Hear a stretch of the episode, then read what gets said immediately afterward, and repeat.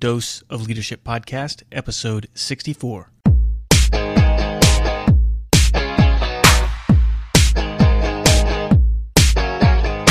Welcome to another episode of the Dose of Leadership Podcast, the show that brings you inspiring and educational interviews with today's most relevant and motivating leaders. Each episode is dedicated to highlight real life leadership and influence experts who dedicate their lives to the pursuit of the truth, common sense, and courageous leadership.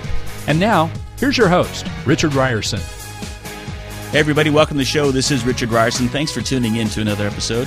This show is brought to you by my sponsor, Audible.com. If you're like me, you like to read, but you're having trouble finding the time to squeeze in all those great books, well, Audible.com is a perfect solution. Audiobooks are great. I never thought I would like them, but I love them now. It's a great way to get caught up. I listen to get caught up on the book as I'm driving to work, if I'm exercising, any free time, working out in the yard, I can get caught up on all my reading. You can go to uh, my website, doseofleadership.com slash audible and you can uh, download a free audiobook. Any audiobook they have, over 100,000 titles to choose from. You can download it for free, listen to it.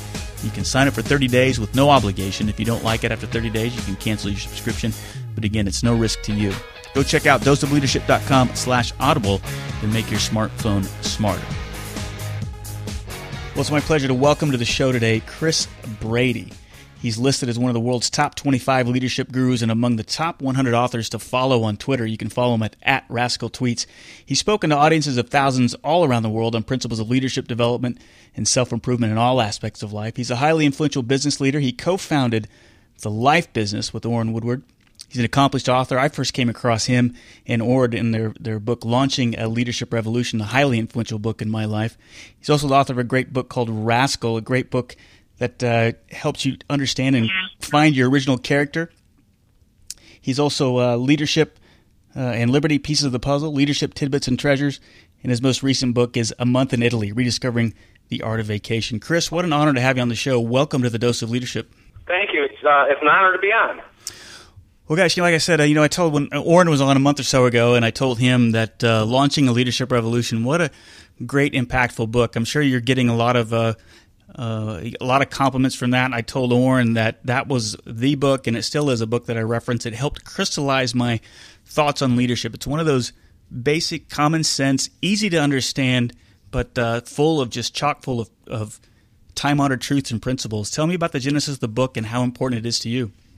Well, the, the book was accidental, really. Orrin Woodward and I have been in business now for almost 20 years, and we had found a recurring question with some of the people that we consulted with and counseled on how to build businesses and how to have more success in their lives. And it kept coming back to this concept of people needing to take personal leadership and responsibility and exert their influence over their things that they're trying to accomplish.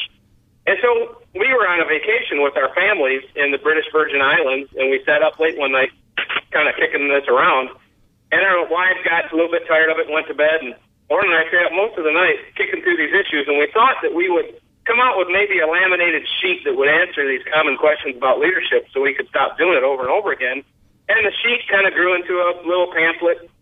The pamphlet kind of grew into a little booklet, and then that grew into a book, and we self-published it, and somebody came to one of our conferences and really liked the book, took it and sold it to Time Warner in Manhattan for us, and they were later bought out by Hachette. And then uh, the rest is history, so they say. So people ask me, how do you hit the New York Times bestseller list? Well, that's, that's the way we did it the first time. You know, the thing that really, you know, it struck me, and it's it's it's almost embarrassing to admit this at this late in life, but when you looked at when I first started studying leadership, I didn't really look at it in that aspect that they really are um, leadership principles just exist. You know, I'm a huge proponent of that. I'm that's something that I, I, talk about, and that's something I learned late in life. You know, maybe most of us do. Maybe I'm just late a late bloomer on that. But leadership principles just exist. They were given to us almost like rights, and they're there for us to discover. I think too often we try to think leadership is more about you know how do i how do i get to the next promotion level or how do i get to the next level in, in business but it's just all encompassing in all aspects of life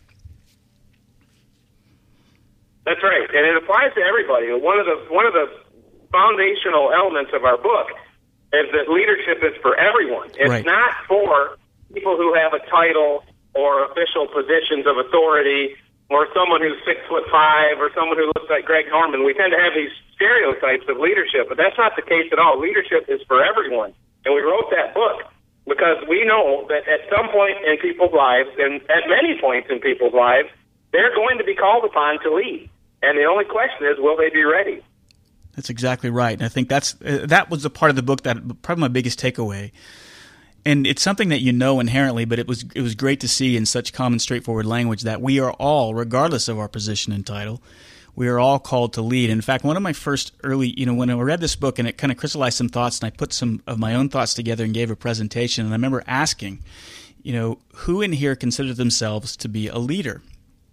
And this was a group of uh, property managers for a, a hotel company, and and I've said this before in other podcasts, but I'll, I'll say it again that you know maybe I don't know, 10 or 15% maybe raised their hand, some maybe sheepishly, maybe they were embarrassed. But then when I asked them, you know, who in here is uh, a brother, who in here's a sister, who in here's an uncle, an aunt, a mother, a father, and we're all one of those. And in that case, we we all have an obligation to lead, and that's what I love about this book. It it points it out so brilliantly. So um, I can't say enough about the book. Oh, thank you. Back enjoying it. We hope others enjoy it too. What is what is some of your um, who are some of your greatest influences, leadership influences? Who are your kind of say, uh, or at what point did you say, yeah, that's what I want to be like, or that's what it, where it really started clicking with you? A bunch of dead guys, really. I uh, first really got I first really got in touch with this concept of leadership in my reading and in my studying, and I've always been interested in history. I always thought it was fascinating to think about what has gone on before us on this planet. But then really digging into biographies and some of the the people who've gone before us and realizing, hey, they were just like us. They they were kind of just plowing their way forward through the calendar just like I'm doing, and they didn't have all the answers, and they didn't necessarily know what to do, but they they followed a, uh, a prescription of taking personal responsibility and and being hungry to achieve something and following a vision and being able to learn from others and they all it all kind of started to come together in my mind that these were people just like us but they did things that most of us don't do not that we can't but that most of us don't. And that's what made them leaders. And some of them are famous, some of them are the big names everybody hears about, but lots of them are, are kind of obscure. It seemed that anywhere I went that someone cared to write about someone, they had these common traits. And that started to lay the basis for the material that ended up in the book. And so there's an endless list of heroes, you might say, leadership heroes and icons that I've studied through 25 years that really became the basis of what we wrote in that book. How do you, you know, in, in reading it, and, and, one of my favorite passages of the book is is early on where you talk about from the chaos, confusion, the rampant mediocrity that we find everywhere in our schools, our churches, the workplaces, the families, the personal lives, the politics, international relations. You know, there there seems to be this this hunger and this thirst, and the audiences that I've spoken to all agree that yeah, will someone please take take charge, take the accountability, and lead. I got to tell you though, I get a little frustrated and and I, I, get concerned because it seems like we're we're moving farther and farther away from that. Almost every day at an exponential rate, it seems like there's less and less accountability. What's your take on it? How do you stay positive in this kind of chaotic environment that we're in?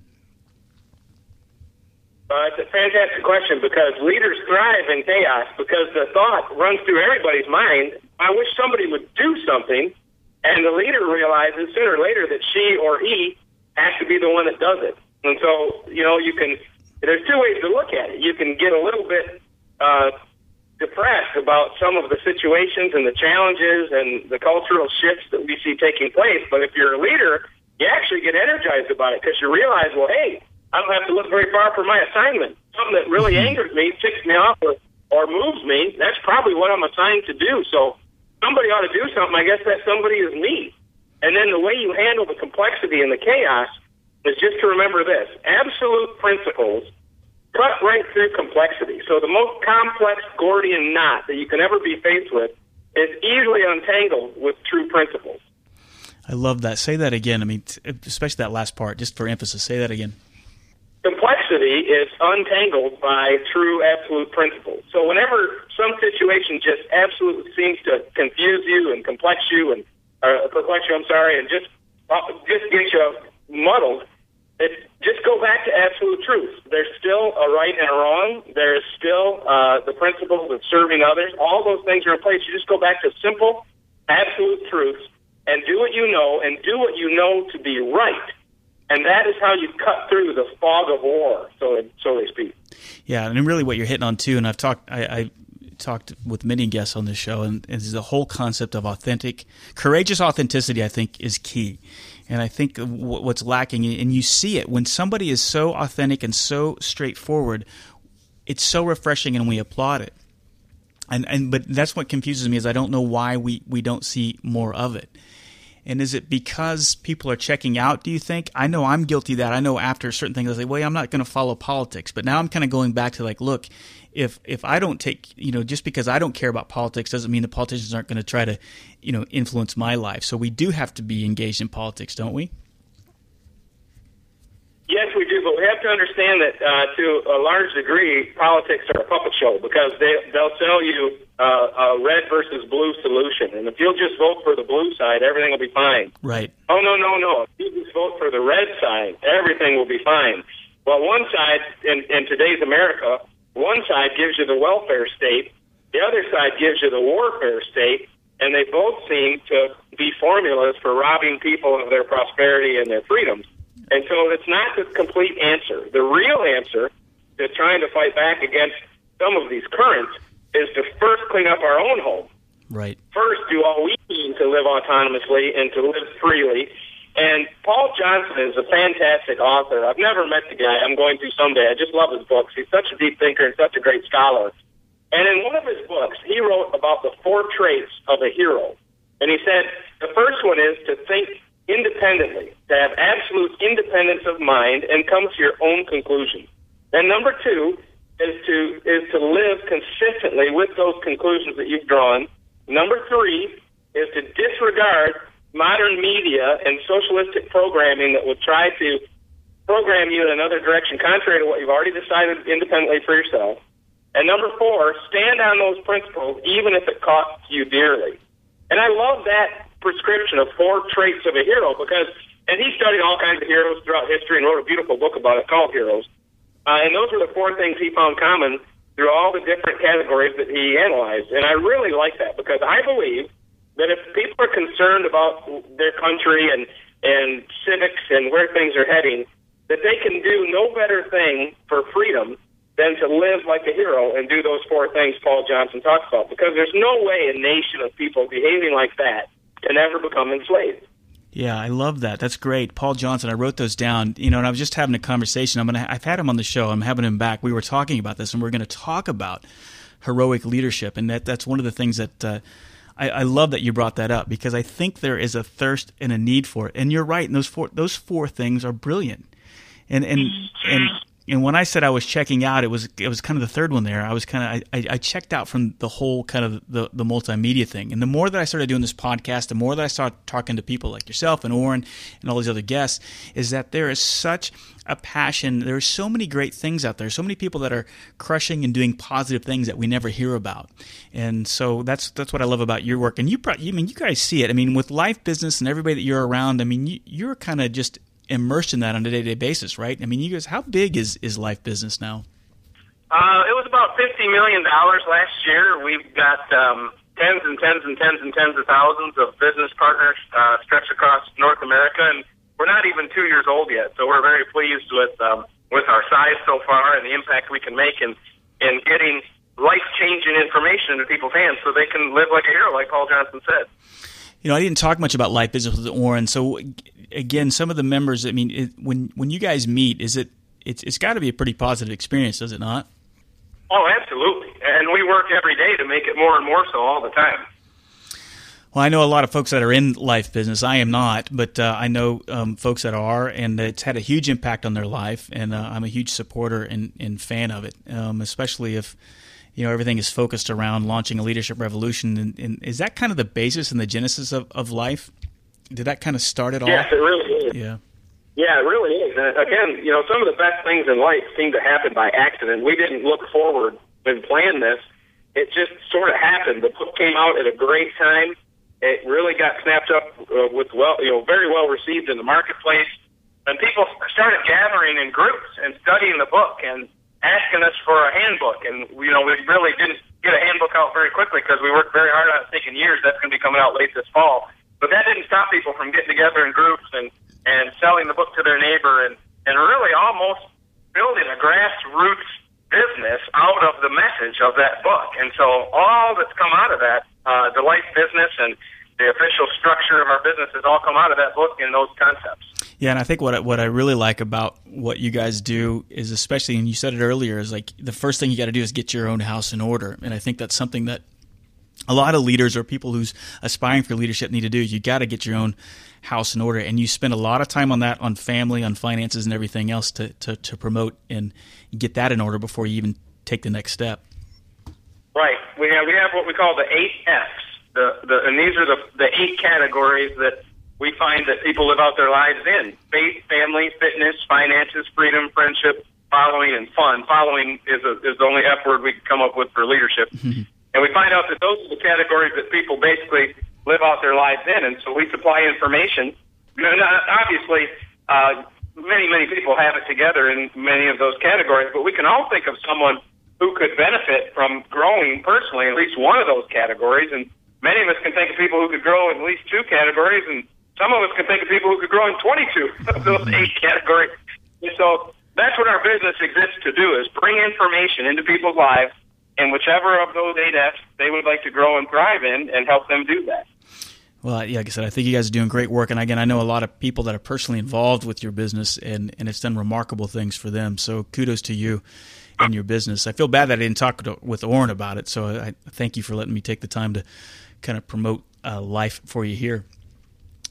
Um, we were talking a little bit earlier um, you know, I think a lot of times people equate leadership with type A personalities, and certainly a lot of the more charismatic, larger than life figures are type A. But it, it, you know, leadership is for everyone, like you say, and like we talked about earlier. Um, you know, a lot of us though, the, in, in the world out there, and you start. Let's start talking about your your latest book and and how important it is to kind of you know work hard. We work at a feverish pace. We're always busy, but we need to kind of um, um, check out and take a break every now and then, which is kind of the genesis of your new book, a completely different book. Again, I finished it this this afternoon, and and uh, I was so pleasantly surprised with it. A lot of humor, and I, I, to be quite honest, I wasn't quite expecting that. So, talk about the genesis of your latest book. Yeah, the, that book is really uh, a love letter that happened again quite by accident. It's called A Month of Italy: Rediscovering the Art of Vacation. And what happened was uh, we took my family. I had four at the time. My children were much smaller, obviously. Uh, summer of 2010, we took one month off completely, and we went to Italy. I'd always I'd been to Italy before, but I wanted to go back and sample it uh, much more substantially. And so we rented some villas, and we dragged my four little kids and my beautiful wife uh, through the hills of Tuscany, and we just had a wonderful time. And, and I just fell in love with the country, its culture, and its people, the heritage, the history, the art, everything the food, and um, and uh, so many funny experiences happened that on the plane ride home, my wife said, "You really need to write this up." And I I thought, well, I don't know who would ever read it. It's not exactly a leadership book. But I just started writing some of the funny stories, and then the plane landed back in the United States, and I forgot all about it. Well, then we went back a year later, and uh, and did it again. And I just got up every morning and kind of wrote back through the experiences, and out of that came this book. And and ultimately, it speaks to the need for leaders to do what Stephen Covey, Covey says in his seventh habit, which is take time to sharpen the saw. So many leaders have such responsibility and such heavy workload that they, they let their saw get dull and they don't realize what they've done to their overall effectiveness when if they could just take a little time out, not only rest, but restoration, they could come back bigger and stronger than they ever were before. You know, it's interesting because I, I've taken um, three vacations. The last two, I went back to back in about an 18 month span. Went to, to Disney World twice. The first time was a unique experience because we never went. The second time we went, I, got to tell you, it, it was so exhausting and I was so burnt out. I did not feel like I had a vacation at all. And the, the best part of that that second Disney World vacation actually was we rented a house, and uh, it was out. I was off property, and the most memorable nights, the most memorable for both all the family, the kids and everything, was the nights we ordered pizza and we just hung around the house and the kids swam in the pool. And that sounds so boring, but but it's that is at, at the essence of what you're talking about there. I mean, of course, all of us can't go to Italy, but that's not what it's about necessarily go to Italy. It's about completely disengaging and blacking out and shutting out from the rest of the world for a moment, right? That's right. That's right. And I, I tell people that the more struct- structured and frenzied your work life is, the the less so it needs to be on vacation. If you live a structured, busy, crazy life, when you take time out, it needs to be unstructured and very free and very open. And then the second thing that I tell them is to go dark, shut off the electronics, and and notice how much you're addicted to all that stuff.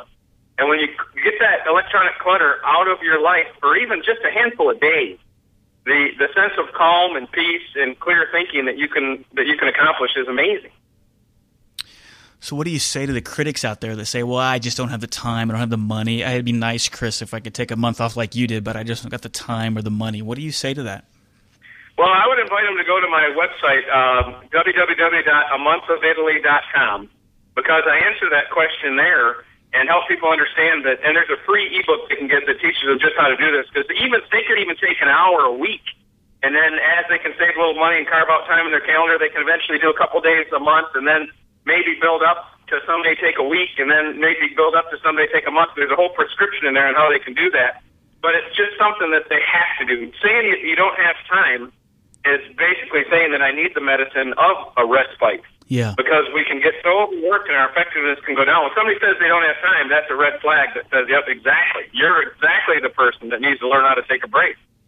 You know, it is true. Uh, working, I work with uh, a lot of folks from uh, Europe and from Canada, and it is a completely different mindset. You know, they do. There are some folks there that they take um, sometimes two, three, four week vacations is is the norm a lot of times.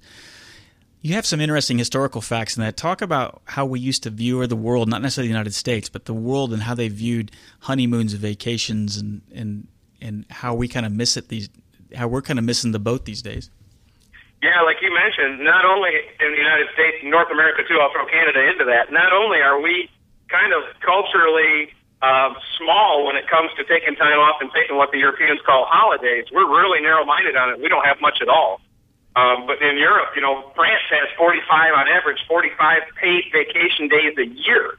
When the United States, it's only average at 13. So contemporarily, we're way behind when it comes to taking time off and sharpening the sword. And there's extremes. You don't want to go too far, of course.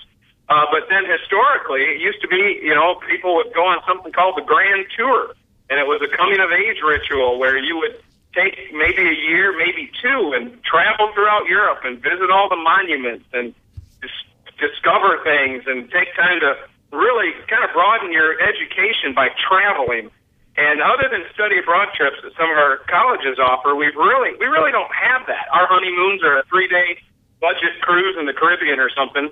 Uh, at least that's what mine was.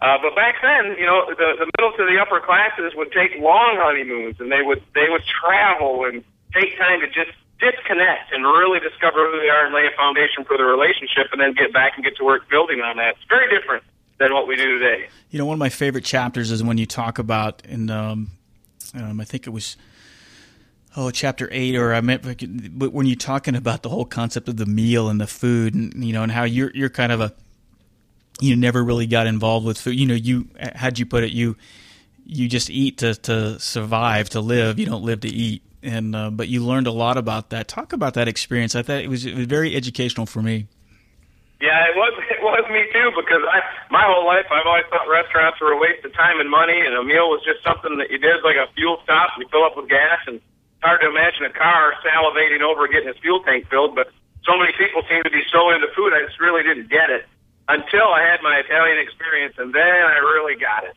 I really understood what people mean by good food, I really got acquainted with some of the best cuisine in the world, and even more than just the quality and the, the organically simple, very pure, very few ingredients. Uh, those those wonderful Italian dishes grown with local food and prepared locally. In addition to the food quality itself, was the experience and just what a social event it is to gather around with people and, and have a typical Italian meal and go through the various courses and and bond with friends and just it was just a wonderful experience. It opened my eyes. I realized that that I had been very narrow minded and very ignorant about the, the really the fine arts of, of dining Mediterranean style, and I fell in love with it. You know, I'm a big fan of history. You know, when, I, when I've toured Europe, the biggest thing I did the first time I toured Europe, of course, I was in the Marine Corps, but I was walking around. I was walking uh, around um, uh, Germany, and then I walked around England, in particular in, in England. And it started hitting me, you know, when I was near the Tower of London in this certain section, and you think, and you walk into American history, you think, oh, okay, that's 230 plus years old. But you walk around there, it's thousands upon thousands of years old, and it it it almost boggles the mind. And until you really see something up front, you really can't get a, a, a, true appreciation for it. I love the chapter where you talk about where you went, to, you were going to visit the Pompeii, and, um, and, and, I don't know if I'm going to pronounce this right. Is it Her- Herculaneum? Is that right? Am I pronouncing that right? Talk to me about what you learned from that. Herculaneum was an, a city that uh, was covered and preserved, much like uh, Pompeii was, correct? That's right. They both were destroyed uh, in different ways by the eruption of Mount Vesuvius in 79 AD. And one of them was covered with ash, that's Pompeii. The other was was uh, smothered underneath a big, tall, quick mudslide, if you can imagine such a thing. Uh, and that was Herculaneum. Closer, it was a coastal town at the time. Now it's several miles from shore. But but for those reasons, they've both been preserved. It's almost like a snapshot in time of what civilization was like uh, at the turn of that millennium. Basically, this is almost the time of Christ. And so anyone who has any interest at all in Roman civilization, ancient civilization, biblical history, any of those things, you can walk the streets of these two cities. They've excavated almost 60 acres in Pompeii, and there's a whole bunch more to go. Herculaneum is much smaller. Most of it's covered by the city of Naples. Uh, but the parts that have been uncovered are fascinating beyond compare. I mean, the graffiti is still on the walls. The political campaign posters are still painted on the bricks. You can see the hot and cold uh, water pipes. You can see the chariot wheels, the ruts that were cut in the stone from the chariots going by. You can see counters for what would equate to a fast food restaurant. Just fascinating to realize that we think that because they came before us that they were somehow barbaric and and uh, not fully developed. But you really lose that sense when you find out just how civilized and how sophisticated they were 2,000 years ago. Yeah. So bringing it, I mean, I'm, I love that stuff. I could eat that stuff up all day. So the book, what we're talking about here, again, bring it back home to me. How does this relate, and why is it important for anybody listening to this podcast who's concerned about leadership? Well, because leadership requires all that you have to give. The, if you want to accomplish everything that you want to accomplish in life, it's going to take everything that you have to give in order to do it. That's just how life works. Uh, uh, sometimes we wish it wasn't so difficult. We wish there weren't challenges. We wish there weren't opposition and obstacles. But in truth, those are the things that allow us to achieve and overcome and feel like champions when we do accomplish something. And leadership means that you take personal responsibility to fulfill that vision that's been planted deep inside your heart and that you just can't shake. Leaders attack the status quo. Well, with all that said, that expends a lot of energy and a lot of focus and a lot of gray matter and everything that you have to move forward in your life and accomplish what you want with the gifts that you've been given. And and automatically that means that there's going to be times when your tank is going to be drained down to empty, if not all the way empty and you're going to need to find a way to refill it. Leadership means that you're pouring of yourself into others. It's not just personal achievement. Leadership means that you're doing the messy work of inspiring and bringing other people along with you. That's never easy, and it's never straightforward, and it requires a lot of what we have to give. And so every now and then, if a leader wants to maintain long-term effectiveness, he or she needs to find a way to get his or her own tank refilled. And therefore, you got to go to Stephen Covey's Seventh Habit to resharpen the sword, to use a different analogy. But the time in Italy was really my first time ever in my life understanding how powerful that could be. That one month off came almost out of desperation. I was frazzled. I was snapping at people. I lost my edge. My effectiveness was nil. I was like a dull saw cutting on the same tree that just wouldn't fall. I got back from that mere four weeks, just four weeks. And the passage of four weeks to everybody else back home was like nothing, but to me it was almost an eternity. I came back entirely refreshed, totally different, with all kinds of ideas in my head that had come from clear thinking and not being interrupted all the time. And I started two, uh, I'm sorry, I wrote one book with Orrin Woodward that became a bestseller. I wrote another book that became a bestseller, the Rascal book, which talks about independent, courageous action that you mentioned earlier. We, uh, and from that trip, I came back and started, helped start the life business with seven of my best friends. and we made a family decision to relocate our home from the north to the south. It was a decision that we had wrestled with for almost 10 years. So just four weeks gave me two bestsellers, a multi-million dollar business, and a new a new home state. Now that's quite a bit of decision making for just four weeks, but that's the power of it. Yeah, I love it. That's awesome. I love the book. It's funny, but at the same time, it it, it takes you into a, a, really reflective place, and I think it's a, a, great piece of work. Well, I know we didn't talk about Rascal, just real quick, and, and uh, what is it? Just so people know, um, and I love that book. What is a rascal? Just real briefly. A rascal is someone who is courageous enough to be an, a unique character, to be who, who God made him to be, and not allow everybody else to program them to be somebody else. The world will constantly try to get you to be someone other than who you really are supposed to be and it takes courage and, and heroism to really truly be your authentic self, who you are supposed to be. And the point of the book is that you're a hero for doing so, and the world needs you. We don't need a copy. We need you. We need the authentic you, the best you that you have to give, not one programmed by society and what you're supposed to be. Life is too short to live anyone's life but your own, and that book goes through exactly why it's necessary and how you can do it. And we call them rascals because they go against the crowd. The cover of the book shows a guy running away from the way the herd, the rest of the crowd is going because almost always it means you're going to have to head off in your own unique direction and quote they may or may not understand. Well, it doesn't matter if they understand. You're the one that has to understand, and you have to follow follow your vision and your heart's desire, and have the courage to be who you were built to be. Awesome, Chris. Uh, where can they find you? I mean, you're, you're pretty prevalent on the on the web, and you got a lot of great resources where would you like people to look for you? Well, the books are available everywhere books are sold, but you can probably start uh, by digging into www.chrisbrady.com. That's C-H-R-I-S-B-R-A-D-Y.com. That's my blog and my personal home uh, home site landing page, and you can find everything else from there. And folks, I got to tell you, if you're interested in leadership, if you want to try to take it to the next level, I mean, of, there's there's a handful of resources, there's a handful of people that have helped shape my leadership thought. You guys have heard me talk about it. I seriously think go find Chris's stuff, go find Orrin's stuff, and go check them out. Um, I, I, guarantee you won't be disappointed. Chris, thanks for coming on the show. Anything I can do to help you guys, I'm always here for you. Thank you so much. It's been a delight to be on with you today. All right, Chris, we'll, we'll talk to you again soon.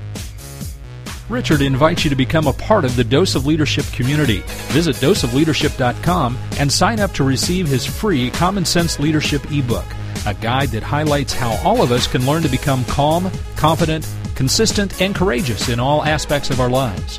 Richard is also available as a speaker for your next event. Richard specializes in practical leadership and change management. He has a philosophy of inspiring everyone to think and act like a leader, which is based on timeless natural principles and common sense.